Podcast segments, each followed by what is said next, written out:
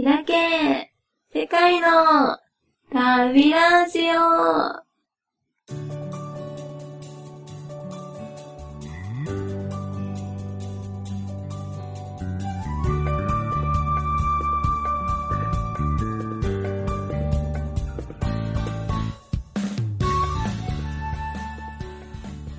ーい。皆さん、こんにちは。はじめまして。オラ、アミーゴス。ムーチョグスト。2014年6月23日月曜日。開け、世界の扉ラジオ。パーソナリティのアイリです。たびたびプロジェクトの新しい旅番組としてスタートしました。よろしくお願いします。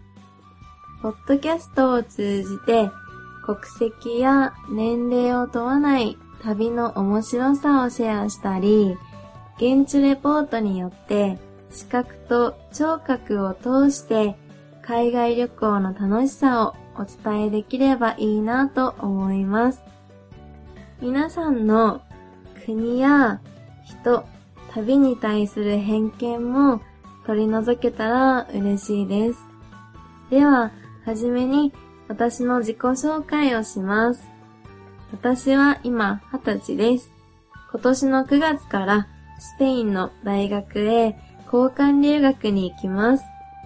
私は新しい人と出会って新しいことに挑戦して新しいことを知るワクワクが大好きです。次に番組内容をご紹介いたします。テーマは女子の一人旅です。私はバックパックを背負った旅のスタイルではありません。でも私はまだ学生なので、ローカルフードとローカルバスを駆使した節約旅行をしています。番組内では旅行中のエピソードやおすすめスポット、裏情報をお伝えします。写真は番組のホームページにアップロードしていくので、できれば見ながら聞いていただきたいです。旅中の危険回避方法、お金のお話、女子ならではの旅中のトラブルに対してもお話しいたします。これはとっても重要ですよね。ちなみに私は各地でカウチサーフィンというサービスを使っています。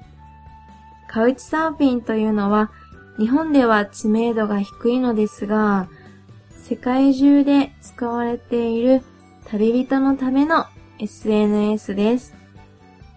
旅好きの皆さんはご存知ですかね？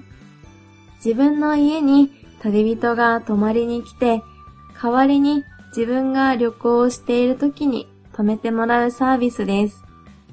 でも私はこのような、ただホストとゲストとしての関係ではなく、夕食へ行ったり、ドライブに行ったり、街を案内したり、またパーティーに参加したりもしています。日本出発前にホストに泊めてもらうことが決まっているときは、私はいつも日本からお土産を買っていっています。大体は日本のおせんべいですとか、うん、お菓子のこともありますが、やっぱり日本の食に対しては好き嫌いが分かれてしまうので、暑い国に行くときは、やはり扇子を持って行ったりですとか、あと油取り紙を持って行ったこともあります。さらに定期的に旅人や旅で出会った人たちにインタビューをして収録し、それも配信していきたいと考えています。留学先ではスペイン語の語学講座も配信する予定なので、楽しみにしていてください。実は本格的にメディアを通して発信していくのは初めてです。温かい目で見守っていただけると嬉しいです。そこで第1回目の今日は私の留学先のサンティアゴ・でコンポステーラについてお話しします。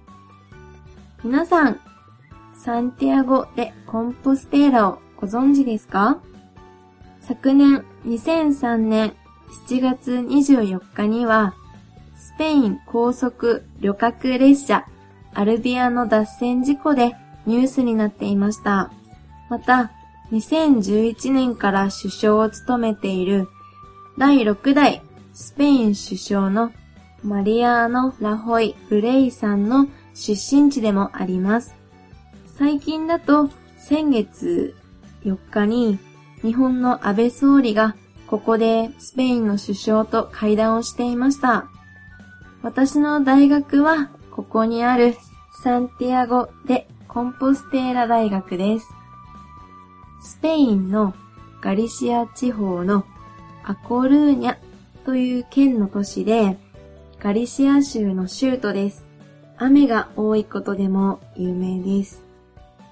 スペインの公用語はカスティーリャ語ですが、ここではガリシア語が話されています。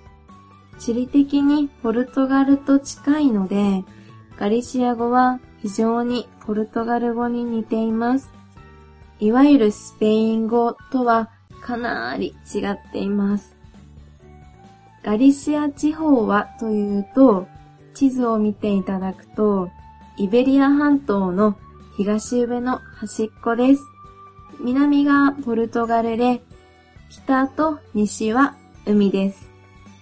宗教的には大司教座が置かれています。旧市街は1985年にユネスコ世界遺産に登録されて、また、エルサレム、バチカンと並ぶキリスト教三大巡礼地の一つでもあります。サンティアゴというのは新約聖書に出てくるイエスの十二使徒の一人、聖ヤコブのことです。9世紀にヤコブの遺体とされるものが現在のサンティアゴでコンポステーラの地で奇跡的に発見されたとされています。9世紀のスペイン地域はイベリア半島においてのレコンキスタの最中でした。イスラム勢力と戦っていたキリスト教勢力を守護する、またはキリスト教徒勢力がイベリア半島を制圧する行動のシンボルとして、ヤコブは熱狂的に崇められました。このため、ヤコブはスペインの守護聖人とされているのです。では皆さん、世界文化遺産のサンティアゴ・でコンポステーラ巡礼路はご存知ですか？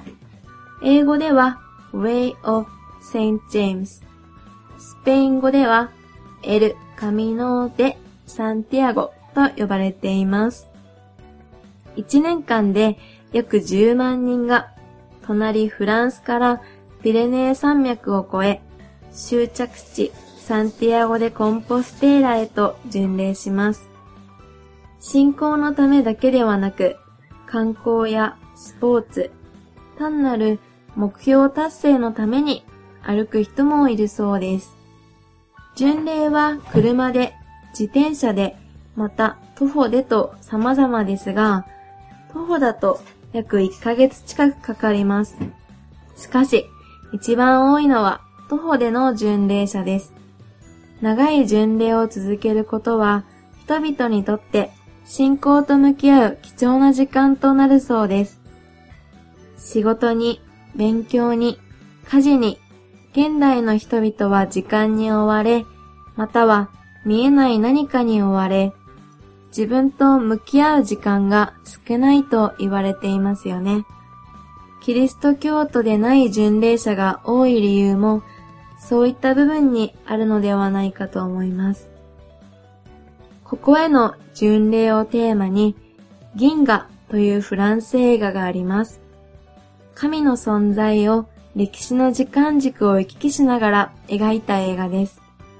1968年のもので、フランスとイタリアの合作で、ルイス・ブニエル監督によって制作されました。タイトル、銀河というのは、このサンティアゴ・でコンポステーラへの巡礼の道のことを例えたものだそうです。私はフランス映画は苦手なので、機会があったら見てみたいと思います。このように、サンティアゴでコンポステーラは宗教都市であり、観光都市でもあり、また学生の街で、就業生の中心でもある魅力的な都市なのです。この面白さをどんどん皆さんにお伝えしたいと思っています。この番組ではご意見、ご感想をお待ちしています。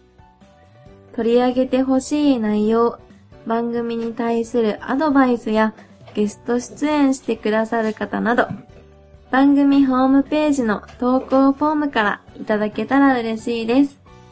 私の Twitter と Facebook のリンクもあるので、サンティアゴでコンポステーラについてや、スペインについてでも、何かもっと面白いこと知ってるよって方はご連絡ください。次回の配信は先月私がレバノンへ旅行した時に収録したレバノン人の二人の友達とのインタビューを配信します。お楽しみに。開け世界の旅ラジオ。お届けしましたのは、アイリでした。この番組を聞いてくださり、ありがとうございます。 Adiós hasta pronto